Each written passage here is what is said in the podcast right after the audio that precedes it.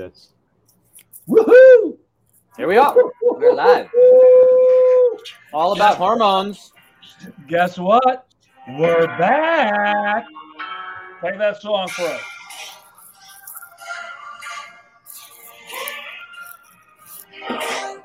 Not really exciting, is it for us? Welcome back to episode 15 of the Demand Better podcast, where we are your consumer's guide in the health, fitness, and wellness space. I am your host, Corona, and I am joined by Dr. Bo in Superior, Colorado, as well as award winning journalist from Detroit, WXY and Z, Faraz Javed. What's up? What's up? What's up? We got Faraz award winning. What's up, dog? Hey, Cor- Corona, have you won some awards that we can also reference? Not like a Faraz. I'm not there. Sorry, I've been trying. Faraz is a baller. I'm just saying he's a I know. baller. That's why I'm friends with him. The only reason. I, I wonder. I wonder if, um, if if I if I want continue to win a lot more awards, how many more friends will I get? Faraz, I'm all in. More awards, more friendship. Love it. And Bo, what's it- going on? Three weeks, guys. It's been been three weeks. What's going on? I've been away. Uh, Bo, what have you been up to? Um, yeah, we haven't announced it publicly, but I'm going to give our listeners here, you guys know obviously, but I'm going to give our listeners here special insight. I don't think Maha's going to be too mad at me, but yeah, we have a baby on the way. So, you know, that's, uh, Hey, that's what we're already knew talking that. about now. So, uh, So it's- special exclusive for Demand Better listeners here. It's So going to be fi- great when you name the kid Corona Javed. it's going to be great. Corona- Faraz, Corona, whatever you want to do it, but it's going to be nice when we're all involved. yeah. It's it's official now. It's it's it's online. So Bo, you, you can't retract. I hope I hope that doesn't get me in too much trouble by by certain people. By Um, but anyway, certain people you mean by your missus. shh, shh. we're not we're not we're not talking about that right now. Anyway, moving on. Faraz, what's going on, baby? Uh, enjoying the summer heat in Michigan. How are things at your end? It's about to rain, and it is as humid as can be, and it's hot as hell, my friend. Hot as hell. You know, so C- Corona, I don't know if you noticed something, but I, I went a little bit today more like Bo. I'm very upset. so we were we are talking about hormones today, right? And Before I- you start, before you start, But no, but but hear, hear me hear me out. We're talking about hormones today, and so that's one of the reasons why I thought I'd just grow it. Because I I I've read somewhere that having a beard means good hormones. The Is it- ability to grow a beard. Okay. So and then that's I'm hoping at some point we're going to clarify that. But yes, which I Corona. can do, but I'm not doing because I'll look like um, Santi Claus. All right. With that being said, we are sponsored by Fit Care Physiotherapy and Wellness, where the idea is to focus on your fitness so you can avoid the health care space. It's as I said, it's episode 15. Today's topic, as you guys have been already talking, it's ho- ho- hormones and how our hormones and habits dictate our future. So, with that being said, hey, Bo, define what hormones are. What's up, Billy? Uh, we're, we're, he has already named the, the child there. Um, so we have over 50 hormones in our human bodies. Hormones are chemicals that we need to be aware of, that we probably all know some version of. The common, the most common ones, probably the sex hormones, testosterone and estrogen, that a lot of people associate with ability to grow a beard, uh, manliness, and and estrogen being the feminine one. But it's also important. I'm going to throw in now that you know every man needs some estrogen and every woman needs some uh, testosterone. Uh, too low of a level in all these things, and we've touched on all these concepts before. Homeostasis. We need to have the right balance in place. When these things go out of whack, that's when we start to have diseases, issues, or our bodies just don't work the right way. Uh, and so I'm going to cue this up. We talked about this in our pre call that most people should be waking up hungry, horny, and happy. That's a sign.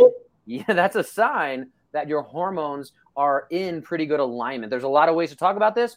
Uh, I'm going to leave it there if that answers. Hey, Dr. Bo, while you're there, why don't you give us a quick disclaimer? Well, let's let's do this pretty simple. Listen, this is for informational purposes. We are not trying to guide anybody. This is for informational purposes.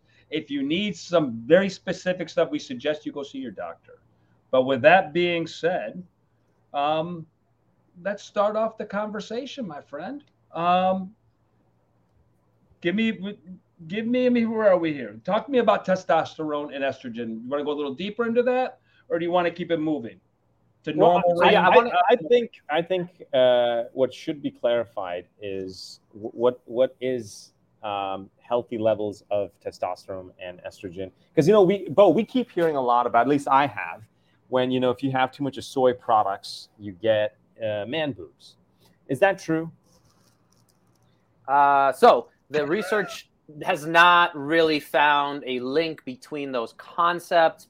I think it's important to again when we talk about research, and we, you guys can go back and check out our previous episodes about research. That a it depends on the type of soy, right? So most soy in America specifically is poorly processed. By I mean poorly, it's processed in a way that it's less healthy and less advantageous and might have some negative health consequences.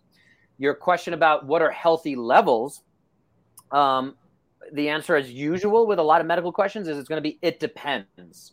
Okay, because it depends on where you are in life. There's normal levels, and we're going to talk about this, I believe, in our second piece.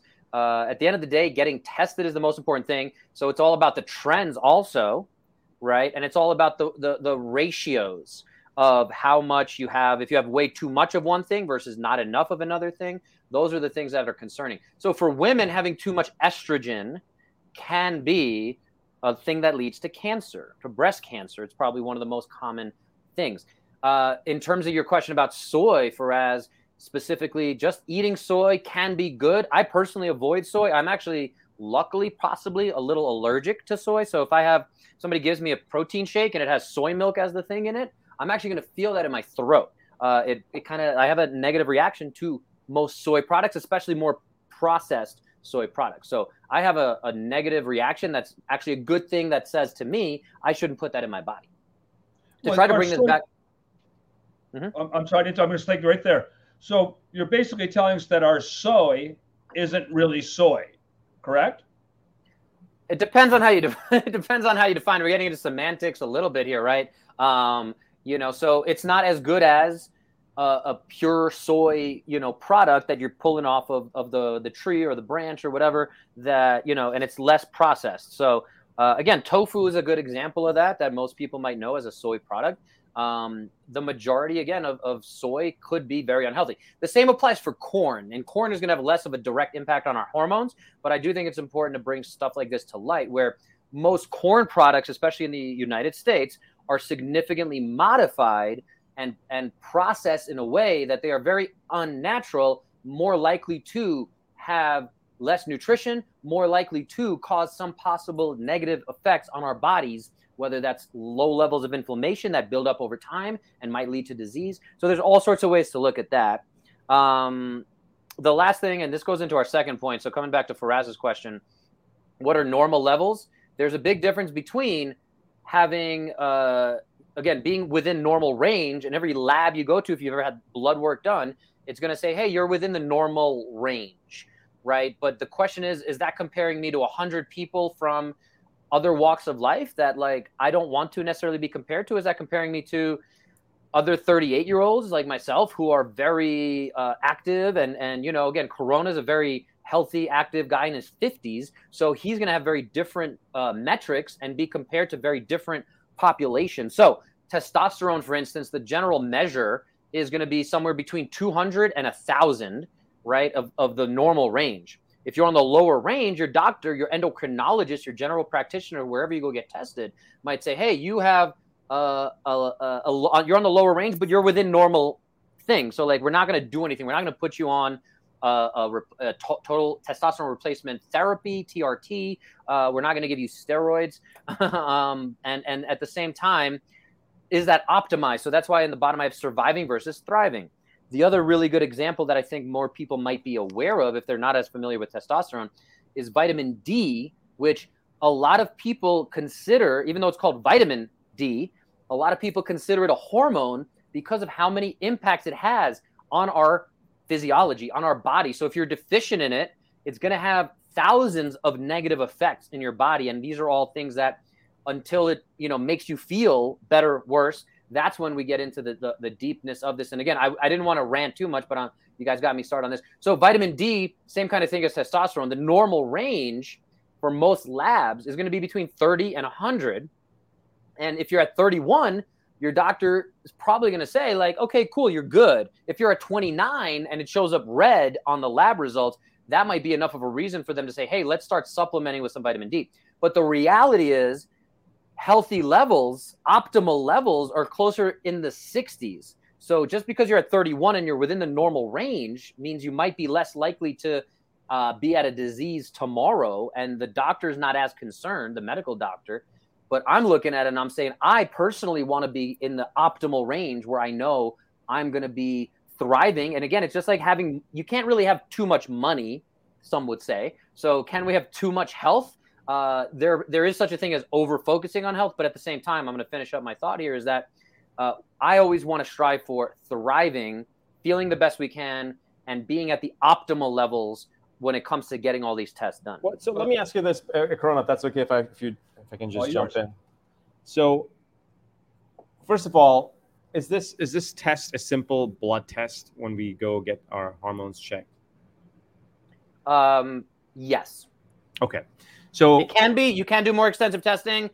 That's why I kind of paused yeah. and hesitated. But yeah. for the most part, yes. And okay. again, there's, yeah. there's like I said, there's over 50 hormones. So if we tested every single one and we started putting the pieces together on how they all connect, and this is what functional medicine doctors will spend their time on. And that's why they charge more money because they're going in and saying, hey, we can optimize this. Uh, the way your sex globulin binding hormone is compared to your progesterone, compared to your estrogen, compared to your testosterone. Like they started putting all those pieces together versus just saying, okay, we did this basic panel to see again if you're generally going to not die in the next you know few months or you're not likely to be uh, leading towards a very significant disease so there's there's kind of the big picture, and we have to factor in like we're not going to do 50 tests on every single human.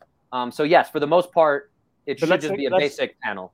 For a second, let's just stick with conventional medicine, only because I feel like that's for most part, most average folk, most regular folks out there will have access to conventional medicine, and that's where they'll probably get it tested. So once they get their blood work done and they get these, you know, these um, normal ranges in, what happens when so, so let's just say, okay, let, us let's put it this way. But what's the normal range for testosterone and estrogen? Do you know the the top of your head right now? So I said on testosterone specifically, the it's 200 normal, to 1,000? 200 to 1,000. Mm-hmm. Okay. So let's say if someone is 201, do yep. they need to be concerned? And also, let's flip it on the other side. Let's say if someone is 999, so they're still in the normal range, but just they're waiting to just tip over. um, right. And so when it comes to the top end, the concerns can be again like it's the concept of homeostasis that Corona was talking about uh, in our previous episodes. That the body wants to be in balance. It is possible to have too much of a good thing. So uh, you know, again, people who take exogenous testosterone, meaning steroids, you see some bodybuilders and uh, things like that, that where again it can lead to a further imbalance of other things going on. So it's we have to start talking about what's the negative effect long term. So on the top level, and what the term that's used there is it's super physiological. So it's kind of like it's not likely that any normal human is going to produce over a thousand uh, units of testosterone. Um, so again, it can be concerning there. Uh, if you're at 201, um, the, the, the concern there is again, A, your test shows a low number. This is where the deeper conversation comes in, similar to an MRI. And we've talked about this, I believe, also on, on this show. And I know I talk about it all the time in my social media and, and, and with clients is if you get an MRI and it shows you have disc herniations, that doesn't necessarily mean we have to treat the disc herniation. We still have to treat you as a human.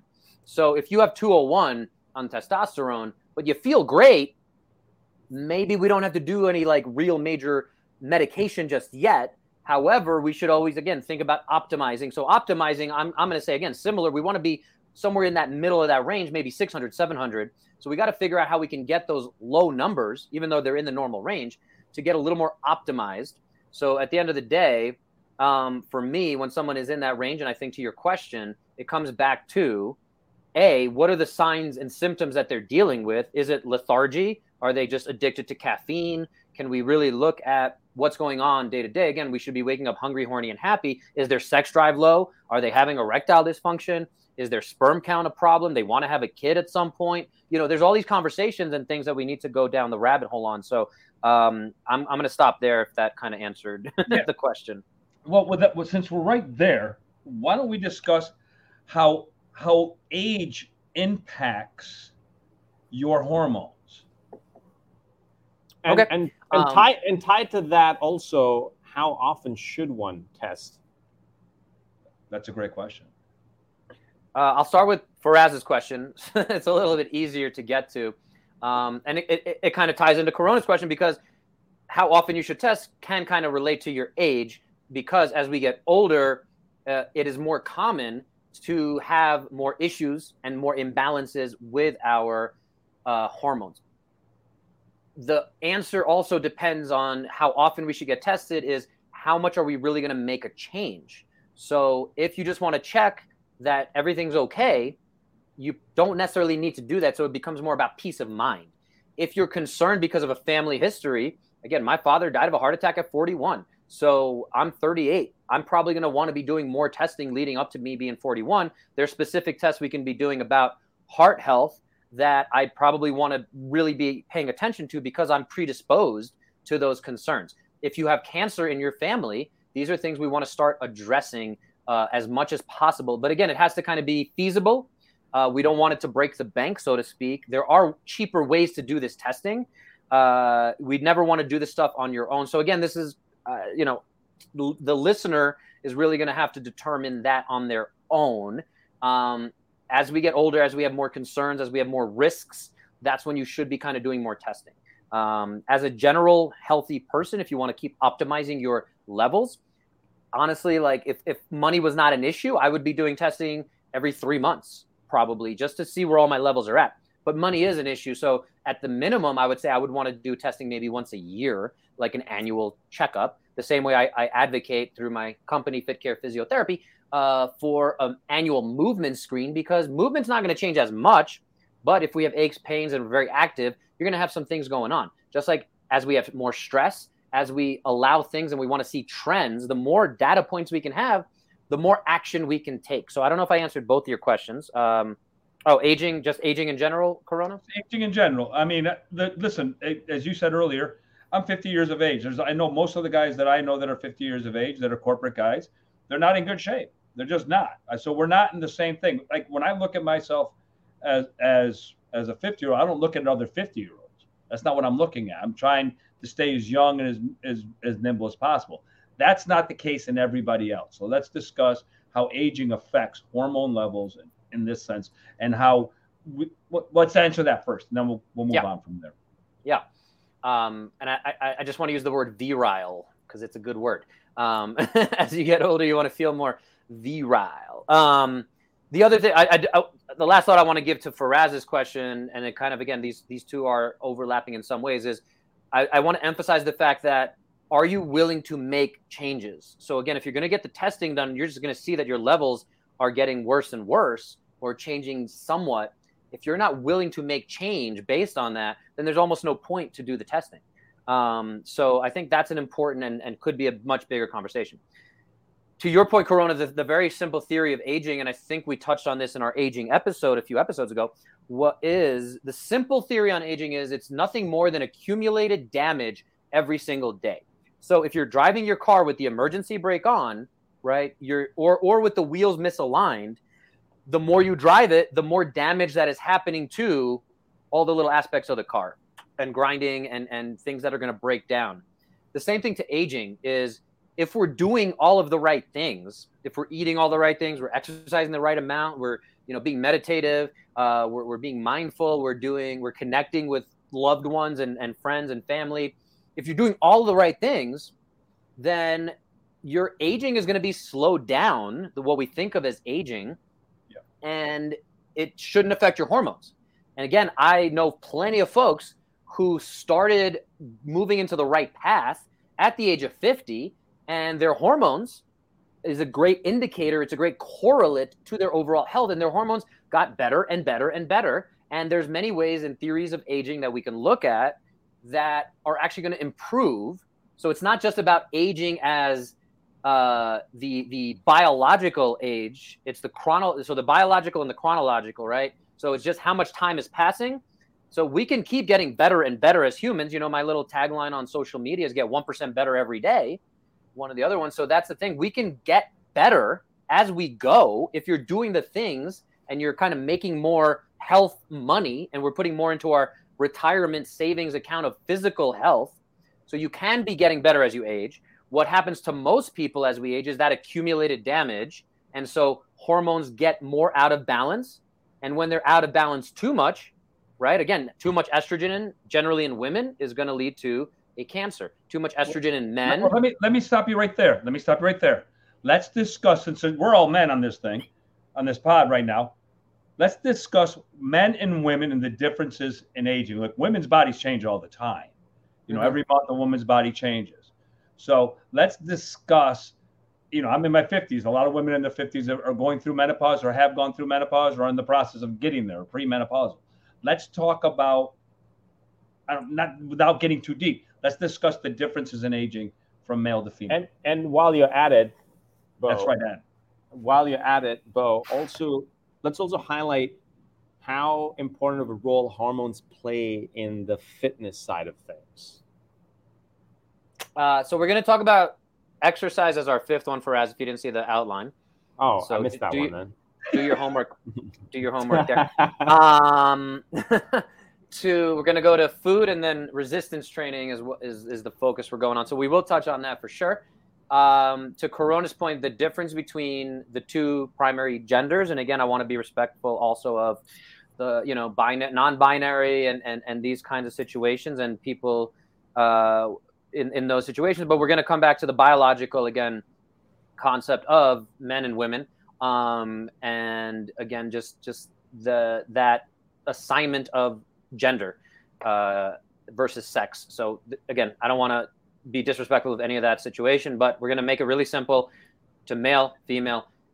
Males are much easier, sort of, uh, it, it, and less complicated, in my estimation, uh, of not being an endocrinologist. But when we're talking about, you know, the simpler concepts, we are meant to be again virile is a word i used and and we look at our genetics and what we are and how that connects to our health we are meant to you know uh, to, to spread our seed, as the term goes.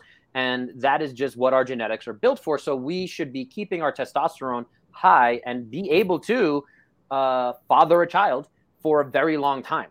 It's when you become infertile that you are no longer necessarily biologically healthy. So that's the male side. The female side uh, is again a, a, woman who's able to have a child. You know, as soon as they have a period uh, in their uh, adolescence, uh, they become a hormone monster, as as the great show Big Mouth has done a great job of highlighting. Um, so the you know there's the monthly cycles, and it all relates to again having a child and and uh, you know populating this earth. And so females, and when and, and you see this stuff too, by the way, when when women go on the pill, which messes up their hormone cycles, there's really negative long term health consequences outside of just not getting pregnant for the time they're on the pill, there's really negative health consequences to women who go on the pill. So there's a lot more there. Um, you you mentioned that menopause piece, right? So again, that's kind of the body saying, "Hey, I'm no longer fertile," um, and and the hormones are just saying, you know, it's time for us to kind of shut it down, and that is kind of the, the next phase of life um, in some regard. And again, I'm overgeneralizing a lot of things, and these are all complicated topics, so I just want to continue to throw those disclaimers out there. But for women, because of the monthly cycles, uh, because of that, and then going into menopause, it really has significantly it just is a significant effect on all those levels of testosterone, estrogen, and in terms of how you feel overall in your energy in your health, in your uh, just overall biology. So I feel like I'm kind of dancing around way too many things with that because I'm trying to not be too specific. So let me let me move you on a little bit because I, I think we're just trying to be a little bit give people information here. You mm-hmm. don't need to go down all down that road, and I think you gave a lot of good information. So let's move this on to diet and how diet can affect our hormones as we go old as we get older. Um, th- does it matter if I if if Faraz and I are eating both, you know, whatever cream pie, we're having cream soda, beers, hot dogs, hamburgers. Does it matter, or do I or do I need to eat do I need to eat vegetables the rest of my life? Talk to me. Yeah, so it 100% matters. I think every single meal we have and put every single thing we put into our body is going to have an effect on our testosterone. So, uh, the going all the way back to our first point of what are hormones, uh, the, the really overly simplistic again theory that I wanted to to set this entire conversation up with is some people theorize, and if we really look at our bodies, we are nothing more than a bunch of chemicals. And if you inject me with some adrenaline, I'm going to be all amped up and, and I'm going to be a very different person. If you inject me with some dopamine or, or heroin or something like that, something that's going to really bring me down, um, it, it, it might negatively, it's going to affect my being, but also my hormones. Because, so to your point about food, every single thing we eat certainly does start to add up. But again, we don't see this. We might not see this for 20, 30 years because these are slow changes that we're making insulin is a hormone uh, that does have effects on our many other processes in our body. So when you're spiking insulin too much, uh, again, like any other hormone in the body, we might run out of the ability to make it, which is what diabetes is one of the most prevalent diseases that we see in mo- the modern world, uh, a disease of abundance, if you will.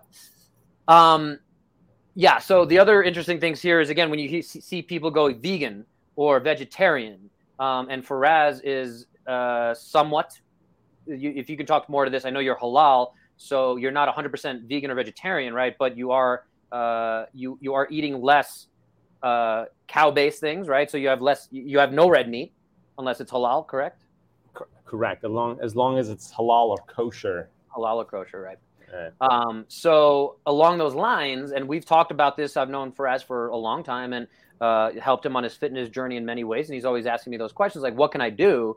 because this is my religious belief, but I still want to have like optimal health. So, you know, what can I do where red meat uh, tends to be one of the best ways to optimize our hormones? It's something that, again, you get into these arguments with vegans, vegetarians, it becomes more philosophical and, and maybe even like to the level of religion um, where or politics, but it becomes let's look at the actual test results uh, and the biology and the effects that that has on us. So by being deficient in B12, by being deficient in folate, you can do a vegan vegetarian diet where you're supplementing with the right stuff. Versus if you just eat red meat, the right amount, the right quality, you can optimize your hormones. And it's something that, again, the, at the end of the day, this is the argument that I stand by for sure that we've been eating meat for millennia, for pretty much as long as we've existed as human beings. So to not eat red meat certainly deprives us of certain things. The last thing I'll, I'll add to this corona that might exemplify and answer the, the question here is the concept of oysters being an aphrodisiac. So oysters are actually one of the most nutrient rich foods. They have a lot of really cool stuff like zinc is one of the ones that we tend to be deficient in. All right. And when I, I think the theory is why they call it an aphrodisiac, it's not that you eat the oyster and you're sex drive is it's not something that it's like sparking your actual arousal. There's nothing really sexy about slurping down an oyster and some horseradish. Um, but I believe the reason that it got that reputation is because we tend to be so deficient in those micronutrients, those minerals, the zinc and things like that, that as soon as you have an oyster or a few oysters, you're actually like enriching your body. Your body's like, I haven't had this amazing fuel in so long and it it wakes up, including the blood supply to all your sexual organs. And so it's it's just by including things like oysters, organ meats, and I'm a huge fan of liver and heart. I had some liver the other night. Just by including some of those things, you are actually waking up a lot of these concepts. So, um, bottom line is, yeah, I think that every meal we eat and being deficient in any of these micronutrients, especially vitamins, minerals, um, that is going to negatively affect our hormones and again take us out of homeostasis. Well, well, I think this goes back to the original. We did this in another podcast. Is that food is fuel for us? that that's something that we should actually think about. Now, I want to. We got Hank Berger wanted me to reach out to you because he wants. There's confusion. He says between virility and strength as we age. So Yes. go right ahead. Answer for Hank's question, my friend. we do lose strength and power, as he kind of alluded to, as we age. And Hank, uh, for those of you who don't know, is one of the best uh, CrossFit Masters athletes. I believe he's at least in his 60s now. Um, and Hank, you can thanks check for out, listening, buddy. yeah, and you can check out his uh, his Instagram or any of his social media and see a very very strong and and healthy human being. Um, and so yeah, Hank is, and he's in the CrossFit space. So you know, we did our Corona hates CrossFit episode, um, and I, I, I might have changed his mind a little bit, and Hank might be able to, to tap in there. But to the concept of uh, aging and strength and virility, yeah, we can define what virility versus strength are. Um, and and again, it is the ability to procreate is really the that like act uh, the ability to to measure health. So could we skip and actually to to Faraz's question, could we skip tracking all these hormones and just test your sperm count and like see if you're if you're able to produce a child, then theoretically you are still healthy. Uh, you know, but then we can obviously adding in all these other tests is going to give us more data and more ability to say, well, you are trending in these ways. And again, uh, even though you might be able to produce a child today, like you're kind of on the verge of, and to your point, Faraz, of those edges, like your testosterone might be at 201. So maybe, you know, you might go down to 199 next week and that magic 200 is, is going to throw us off. So we do also lose muscle mass as we age, right? That there is a concept of sarcopenia. So this is why as we age, the most one of the most common uh, causes of death is falling and breaking a hip and then we be, and a lot of these correlates are not having enough leg strength not being able to get up and down off the ground um, and and again there's osteoporosis osteopenia uh, these kind of concepts that our bones are wi- uh, withering away and a lot of that has to do with we're no longer providing the stimulus of being a, a young person. We stop doing those things. So when it comes to aging and i think a little bit of hank's question i know i'm kind of feel like i'm dancing around a little bit of the direct answer but this is one of my favorite quotes is do we age because we stop dancing and playing or do we stop dancing and playing because we age? Well, so i don't know. Too too Well, too ambiguous too theoretical i don't know. Well, when you stop using something, you normally lose it. Right so Um, that that's the that's the easy thing is if you don't use it you lose it. And this is also why again uh oh hank just said he's kind of in between olympic lifting right now. Uh so he's he's not as quick to respond. I think he's uh hitting us up between sets here. So um but yeah if you don't man. use it you'll lose it is is the concept there. And exactly that is is you know if you're not activating these muscles you can't expect you know if, if you're not strengthening and creating a stimulus to build more wealth physical wealth again muscle mass then yeah you, we're just we're we are slowly deteriorating. We have uh, programmed cell death that happens but there are ways to fight this. And again a lot of people make this assumption oh i just turned 40 or you know a lot of my cohort uh, are like saying i just turned 40 all everyone's getting surgeries everyone's got back pain like there's the jokes and the, the, the commiserating and, and then you but you start to have those conversations of like well what is your lifestyle? What things are you doing to fight against that? Again it's Well- my number one my number one passion is to feel healthier younger uh, you know not just five years from now not but like 20 years from now 30 years from now. So that's my kind of passion and why i love talking about these topics. I think Faraz has a question. Go ahead, Faraz. I wanted to ask is so hormones like so so you know like a couple of couple of weeks ago we did this uh, episode on sleeping right and um, you, you know when you don't have enough sleep you are there's an instant reaction and you are tired. With hormones is it the same thing where for example is it changing? Is it fluctuating on a daily basis? And if it is oh you know having that piece of steak can that be an instant fix? Uh, I'm not sure I fully understand your question, but just to, to the concept, I, I think it's important to understand again, having a long term view is vital. Um, having the steak or the oysters that we're talking about is built, putting that vitamin in is necessary. And then it's about also can you can your body absorb it? Um, and actually, Hank just chimed in that he's on the carnivore diet, 65 years old. I knew he was in his 60s. Um, he also mentioned that he does five days a week of training, and he's noticed that strength and cardio diminish every five years. And again, Hank's been competing in CrossFit, so I think he has very clear numbers.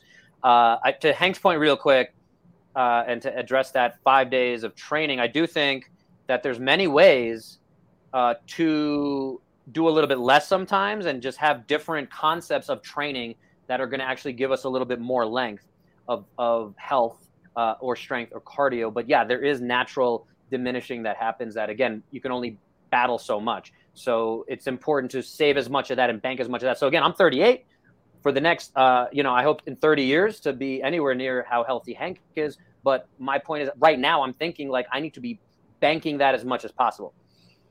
So jumping off of that to Faraz's question of if you're having these fluctuations in hormones, which absolutely happen all the time, um, especially we're talking a little bit more for men. I think it, to to Corona's question of uh, the differences between the the sexes is uh, obviously this also applies for women. But at the end of the day, if you're fueling your car the wrong way, if you don't have enough gas in your car, it's not going to run the right way.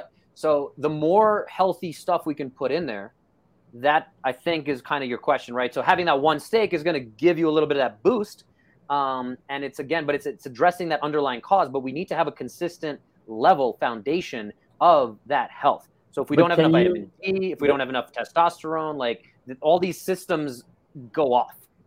But can you see an instant reaction? Like, for example, I have a steak. Yeah, like again, the oysters is the is the ultimate example of that because people might be like rock bottom with their zinc because it just it's hard to get zinc unless you're supplementing it, uh, and you it's most of the American diet does not include anything with zinc. So then getting the oyster again, it gives you that boom, instant like, oh wow, like again, it it might literally take you from like not you know whatever we want to call it, like being seventy percent of uh, sexually like you know optimized and having that oyster might have it to your question enough of a instant response. It might but again you're going to use up that zinc if the zinc is the one mineral. And again this is where it's hard to know is it the one mineral is it multiple minerals? But, so well, let, yeah. let's stop there because we're talking about zinc we're talking about all these minerals. We're, we're not suggesting you go to the gnc and just start buying zinc. You should go get tested correct?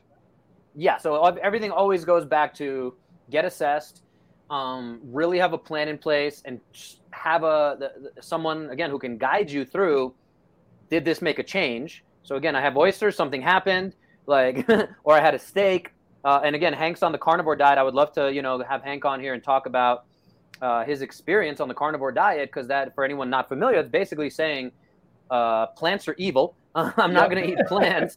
And and they're trying to kill us is one of the, the actual uh, claims there. I think it's a little extreme. But again, if it works for Hank, if it's making him feel better, uh, those are all things worth considering. And the other place where carnivore diet is very interesting is, uh, and, and we talked about this to answer your question, Corona, is, is this N equals one. So again, for me to say like the carnivore diet might not be the thing that makes the most sense on, on, on paper, but again, if it's working for Hank, great. If he feels better, great. Again, vegan, vegetarian, uh, most people who start those diets are going from a standard American diet, sad, um, to eating more vegetables and less processed stuff.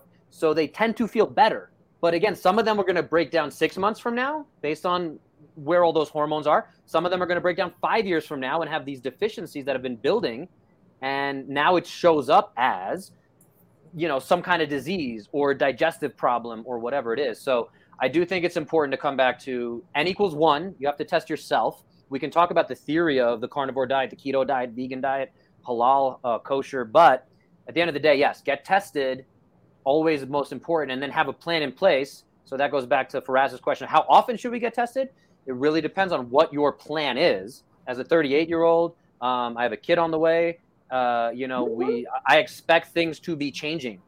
My hormones, you know, there's a lot of interesting stuff just when you find out you're pregnant, you, you know, again, we talk about progesterone levels. These things change because you want to be more caregiving. You're, you're not going again to our primal ancestry of hunting, gathering. I need to protect my family. Now you're like, I have to help care for this child. Well, so uh, Hank actually just chimed in that he's having his blood uh, taken after 70 days and check his lipids against prior health non-carnivore two weeks ago. So well, again, Hank, that's awesome. Mm-hmm. Well, Hank needs to join us. All right, Hank, you, you hear me? You can join all us. In. You're welcome all in. With that being said, let's let's keep it moving here. Let's go into the to as you're discussing. You know, having becoming a father. How about the lifestyle changes that we go through that will affect our hormone levels? Just and you just started on it with with caregiving. So why don't we go with that? Um, because with caregiving, there's also stress involved as well, and that Right. plays a role. Right, and so sleep sleep is something I'm surprised somehow we have not even mentioned once. Uh, at 40 minutes into this episode, sleep is I definitely did. one of the. I did. When when what'd you say? I said sleep. I You said the word. You said the word. I used the You word. I used the word sleep. I said just like in last few uh, weeks ago, we did an episode on sleep. he So I did. said, He did. He actually did. So you said the word, but we haven't really used it in the context here. And the, fa- the That's fact your that job. You're supposed to bring it in. I'm I'm the expert here. You guys have to like help flow the thing. That's your anyway. I'm, I'm So- trying. So, so Ha- Hank, thanks for bearing with us here and chiming in. But um, so yeah, no, we haven't really talked about sleep and how it affects hormones specifically. Uh, that's that's the part I'm surprised about. And so, sleep is one of the most important ways to regulate hormones. There's actually amazing studies, science books about why do we sleep. Um, and again, most people, most doctors, most scientists don't really have a clear answer, definitive answer. And one of the best answers we do have is that sleep helps regulate your hormones, get you back into and allow yourself. Uh, Hank does want to join. I don't know that we actually can get you on right now, Hank. Um, I don't know if you have my number, Hank, uh, or you can hit me up on Facebook. I might be able to link you in there. Yeah, actually, I should be able to send you that link right now. Uh, I'll send you a link, Hank, and if you can jump in, or you're on LinkedIn. Uh, I'll, oh no, you're on Facebook. I'm gonna I'm gonna send Hank a thing. Sorry for Let's, for let's wait. taking a second let's, here, guys. get, all right. Let's get Hank get through life here. Tell, tell Hank to give us about like seven to eight minutes, and we'll link it back I'm, to Hank. uh, I Hank, I just sent you the the link. So if you're watching uh, on Facebook there, uh, Facebook Messenger, you should be able to join. Just click that link. Uh, I think you need Google Chrome to jump in. Anyway, uh, while Hank might be figuring out all those technical funds, uh, so sleep again to uh, to finish that point is uh, it is the number one lifestyle factor. I would say that if you you're trying to prioritize and optimize your health from hormones, if you sleep deep enough and long enough, and this is why LeBron James has been like rumored to sleep 12 hours a night. It's because you release human growth hormone. It is our ability to rebuild. You are releasing natural steroids. So the things that people go and they take exogenously and they pay money for and mess up their entire natural flow. Uh, so I'm all I'm all for the natural ways to improve your health, your hormones, your well-being. Um, so lifestyle factors again uh, one thing we didn't mention and, and I, I didn't want to go too down too deep down another rabbit hole is the concept of phytoestrogens which are things that mimic estrogen and and end up making you create more estrogen. Again most of us have probably heard of like bpa free water bottles.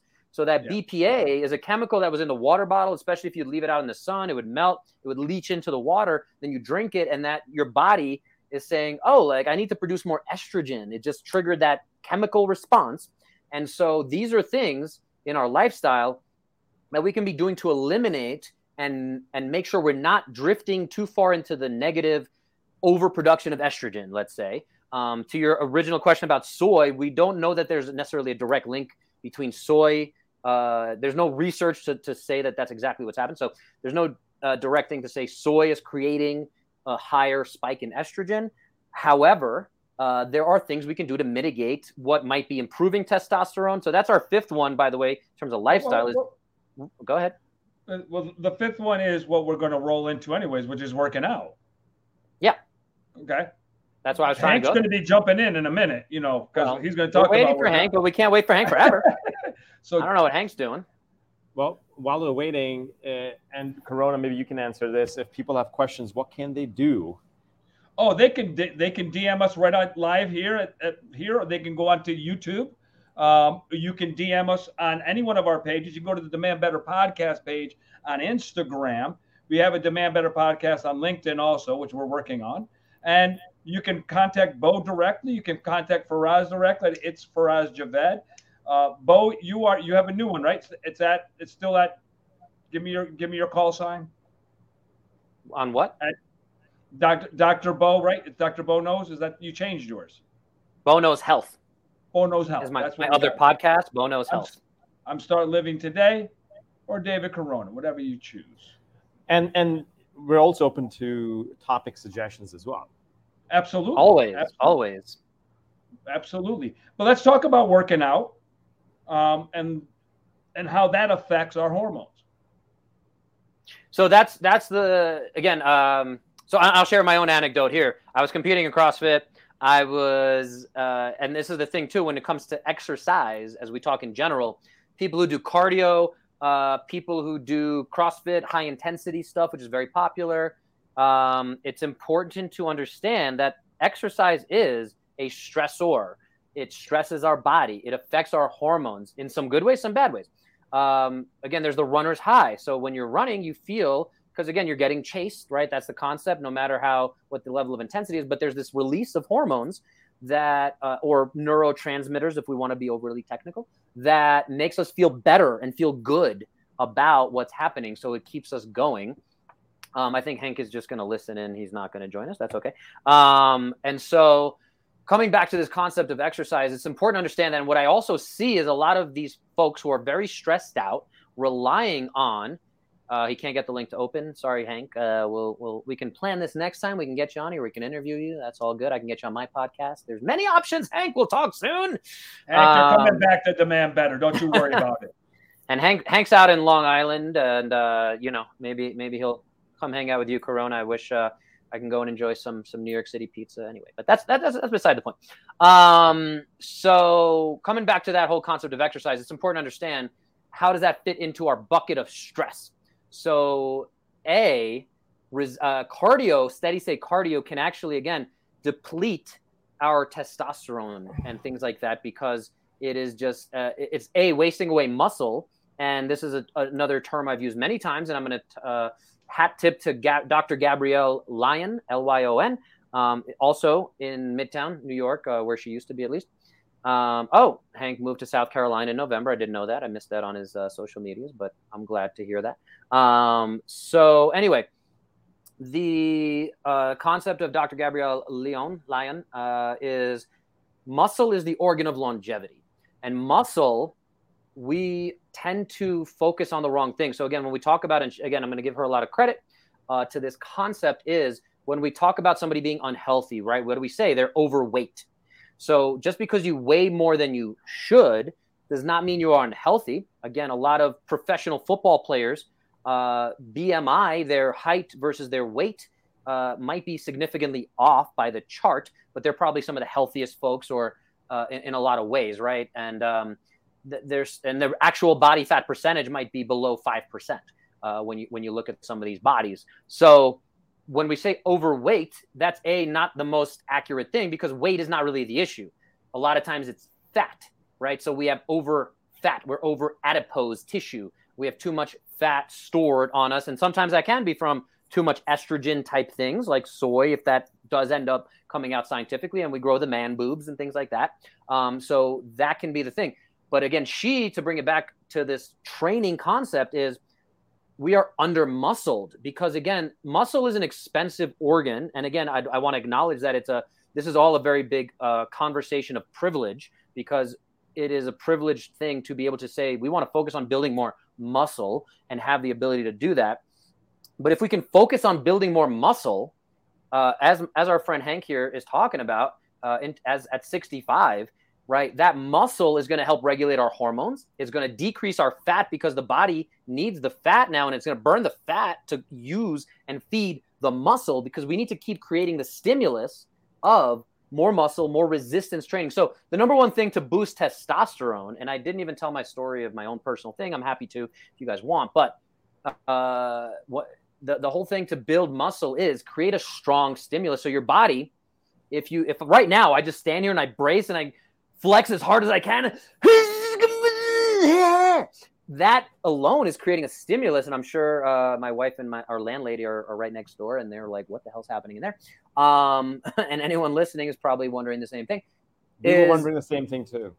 so the, the, the point of that is that even just the stress of what I just did and the bearing down is creating a stimulus to my body. It's an imposed demand. And one of the basic concepts in strength and conditioning is specific adaptations to impose demands, the SAID principle, S A I D, which is why if you lift 10 pounds over and over again and do bicep curls with 10 pounds for six months, your body's going to adapt to that very quickly. It's going to be very efficient at that but it's never really going to change much Uh, it's really the the concept is we need to now make it so that you're lifting at your limits, right? And there is some, such a thing as doing too much. For a lot of my clients, the healthy, safe, longevity way to lift is working at about 80%, an 8 out of 10 rate of perceived exertion, RPE. Um, and there's a lot of ways we can go into that. But anyway, the resistance training is still, in my opinion, the best way to regulate your hormones when you're you're doing it correctly. And that's where I would I would challenge Hank. And again, I think he's obviously 65. He's uh, you know go on his stuff. He's he's been doing amazing stuff. Uh, but there might be a way we can tweak his programming and the stimulus he's providing to his body to maybe say, hey, uh, can we do a little bit more? Can we do a little bit less to keep you moving in the right direction and make sure you're not losing a little bit every five years? There is a natural degradation that we do have to acknowledge, but we got to fight it the best we can. So maybe he's doing everything perfectly, uh, but maybe there's some little things we can tweak and say, hey, maybe when you're lifting 90% uh, three times out of those five days, that might be too much. Maybe we only need to do that one day a week so that we can understand where the hormones come. And that's where, again, if you're doing these things, and Hank is doing the right thing, he got tested before he started, he, he tested his hormones before he started a new diet, the carnivore diet, which is pretty extreme. Uh, he's specifically focusing on his lipids because that is one of the most risky parts of the carnivore diet. It can cause too much cholesterol. Um, and so, again, there's a lot more in there.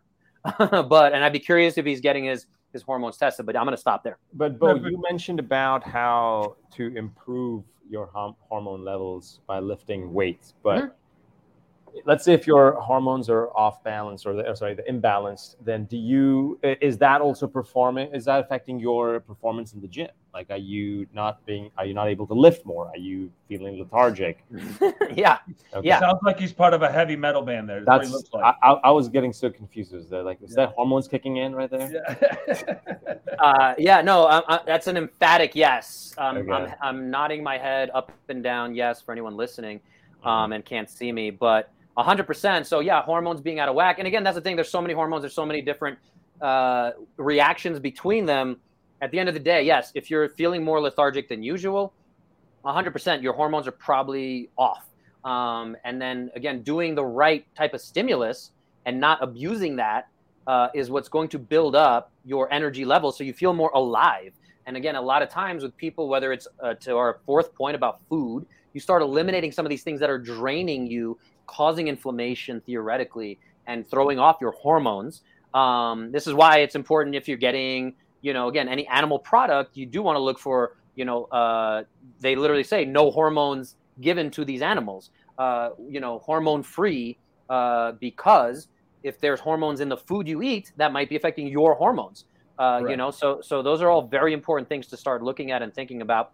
Um, and especially if you're doing that multiple meals throughout the week, it's just really going to add up and cause toxicity or imbalances within your own body. I'll tell does, my story really quick. Go ahead. Does hydration affect hormone levels as well? Because a lot Sorry. of folks don't drink water. So does hydration level affect water? Affect water? Affect the hormone levels? Uh, less less directly. There could be things in the water that might affect it. Um, you know, there's the Alex Jones, uh, the the water's turning the frogs gay. That's a whole thing that we're not going to talk about right now.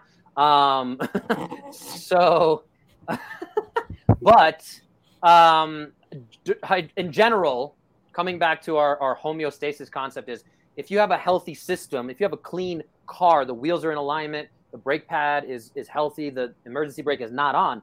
Hydration is part of that whole equation of health. So if you have a healthy body that's producing hormones and able to function well, 100%. If you don't have enough fluids in your body and your body's struggling for that, uh, again, that's going to throw off the natural production of insulin, testosterone, estrogen, all these different things. Um, real quick, uh, just Hank threw in another bit. We're going to keep, and guys, jump in here if you want. Everything Bo said is crucial to the end result. Sleep seven, eight hours, meditate daily 10, 20 minutes, exercise strength and cardio 45 days, diet per your body chemistry and stress if high emotional. Hank, you have to make a visit. just make the visit, okay? We yes, we'll, we'll, get them on here. And uh, masters athletes are are really interesting to see. Uh, you know, and again, understand how physiology plays into that. So that very interesting stuff there. We're you going to say, Corona. Well, let's put let's put a bow on this. Hey, let's put a bow on Bo. Hey, hey. hey. So we got we got basically four things that I've taken away. So why, why don't we start with number one, Bo, with your numbers? Give us a quick bow on it. So, what are hormones? Uh, again, we have over 50 different ones in our bodies. Vitamin D is one, insulin, testosterone, estrogen, and they all have to kind of work together. If we have too much of one, not enough of one, we're going to talk about that in homeostasis, but it's important to understand what are hormones. Um, uh, and, and Hank said, thank you, Corona. Um, so uh, that's number one. What are hormones? Understanding what they are, getting them tested. That kind of ties into number two here is surviving versus thriving. Um, and so when you're getting tested, it's not enough to the simple testosterone example that uh, Faraz brought up. If the normal range is 200 to 1,000, if we're at 201, you're technically in a good range and you're not abnormal, but you're at a very low point of that range. So it's important to understand those differences and speak to somebody who can say what is the optimal range we want to shoot for and how do we get there, whether it is with numbers four or five, food, resistance training, lifestyle, all these things that Hank just talked about as well. Sleep uh, is another huge one. Homeostasis again is that number three. Homeostasis is that balancing act of having too much testosterone and then the estrogen. And this is what happens with a lot of people when they actually uh, you know, we saw this in Dubai Faraz. We don't need to call out any names specifically, but a lot of people in Dubai would take steroids because they wanted to look good and not do all the hard work that you kind of needed.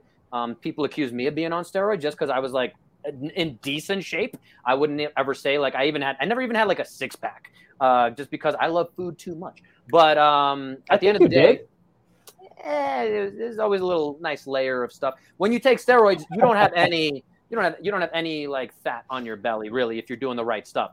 But what the point I'm bringing up about that is when you put testosterone and you don't have the right guidance, your estrogen can also come up because your body's just going to create this whole situation. So a lot of things that happen there when we're talking about homeostasis is one, your estrogen goes up too much, and that's when people on those situations get man boobs and get uh, other negative effects. So a lot of times the really easy thing, and I'm not telling anyone to go out and put testosterone well, you really inject it in your tush. Um, but I'm not telling anyone to go do that. But if you do, you got to, again, definitely get some guidance. A lot of times it'll be also get an estrogen blocker so that your testosterone's going up. You're getting the results you actually want, but then you're not getting that unnecessary or side effect of estrogen. So, but that's the thing. These things need to all be put into place. Again, functional medicine doctors, very important. Uh, and it's a term that's not very well regulated. So I don't recommend all functional medicine practitioners but if you guys want some recommendations, I've had some on my podcast. Um, Dr. Emily in Miami. I've had uh, Dr. Pam. She's not a doctor, not nurse practitioner. Pam uh, in Southern California. So they're functional medicine practitioners that I would recommend. I had a bunch back in New York City as well that I'm a big fan of. Uh, so if anyone needs those recommendations, I would definitely recommend. If you have the resources, invest a little bit more. Get them to understand how all those things come together, and we have homeostasis. Number four, food uh, again, we theoretically three meals a day, 21 meals a week. Every single thing you're putting into your body. I'm having some kombucha here. I got a little coffee. So everything we're doing and putting into our body is having some effect on our hormones as well. Whether it's again bringing us up, bringing us down, starting to stimulate insulin, uh, things like that. So understanding timing, understanding all these aspects of food, phenomenal, important. And uh, to the other part too is it is also going to uh, ch- uh, affect how much inflammation we have. So you can also be putting things into your body that are negatively affecting you. You can be putting and focusing on things that are positively impacting you. Again, it's very complicated, but we're trying to boil it down. Even in an hour podcast here, I feel like we barely scratched the surface on each of these topics. So food, very important. Always factoring that in. Uh, supplementation is another part of that that we can we can dive into. So last one, fifth, resistance training to try to keep this under an hour. Thank you, Corona. Is uh, again heavy lifting is the number one way to improve your testosterone. Again, I'll tell my story really quick since it's going to take us over the hour. But when I was competing really high in CrossFit, I did tank my hormones in my body and I, I needed seven cups of coffee just to even do like a set of push-ups when I would go into the gym. I was just very drained from going too much, too too intense in the CrossFit competition. And so as I was recovering from this, and I went to an endocrinologist, my testosterone was in that very low range. I don't even know if I was below 200, but it was low for somebody who's trying to be active, who's trying to be virile, strong, all these words. So my response to that was my testosterone's low. Uh, I need to kind of rest, recover into what Hank's talking about, make sure I optimize my sleep. I did some supplements where I tried to get my hormones naturally to improve Uh, licorice root extract is one of those things that can play with that cortisol and again all these different things. The term adrenal fatigue is something that we again didn't really dive into, but is not the best term.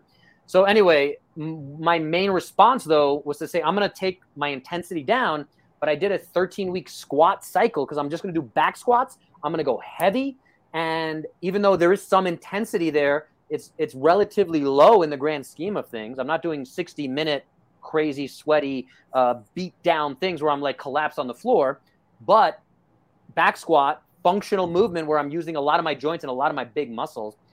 That was the number one thing I implemented uh, on top of all these other uh, supplements and things like that. And lo and behold, after my 13 week cycle, I went to get my testosterone tested, and it was significantly, it was almost too high to Faraz's point. It was on the very upper range of uh, of the of where you want to be health wise. But again, it was beyond optimized. So that's where I said, you know, this made a difference. So resistance training, I can speak from experience. I can speak from the science of it. Is the number one way to boost your testosterone naturally. Well, now that you made us all feel bad because you're so jacked, I'm just saying, you're you know, for us, the only person got a six pack here is Faraz. And and, but, and let's not mention he, he did also talk about that he's now his tip to the other side over a thousand now. So. Yeah, he's a, he's a no, I said I got close. I got close. All right, with that, in, be- that, that, was back in like 2015 anyway. Okay, well, with that being said, I first want to thank Hank Berger. Thanks for joining us today. Absolutely. truly, truly appreciate you, Hank, and you're welcome anytime. I'd also like to thank my main man, Faraz Javed, for making time. Um, check them out on WXYZ in Detroit.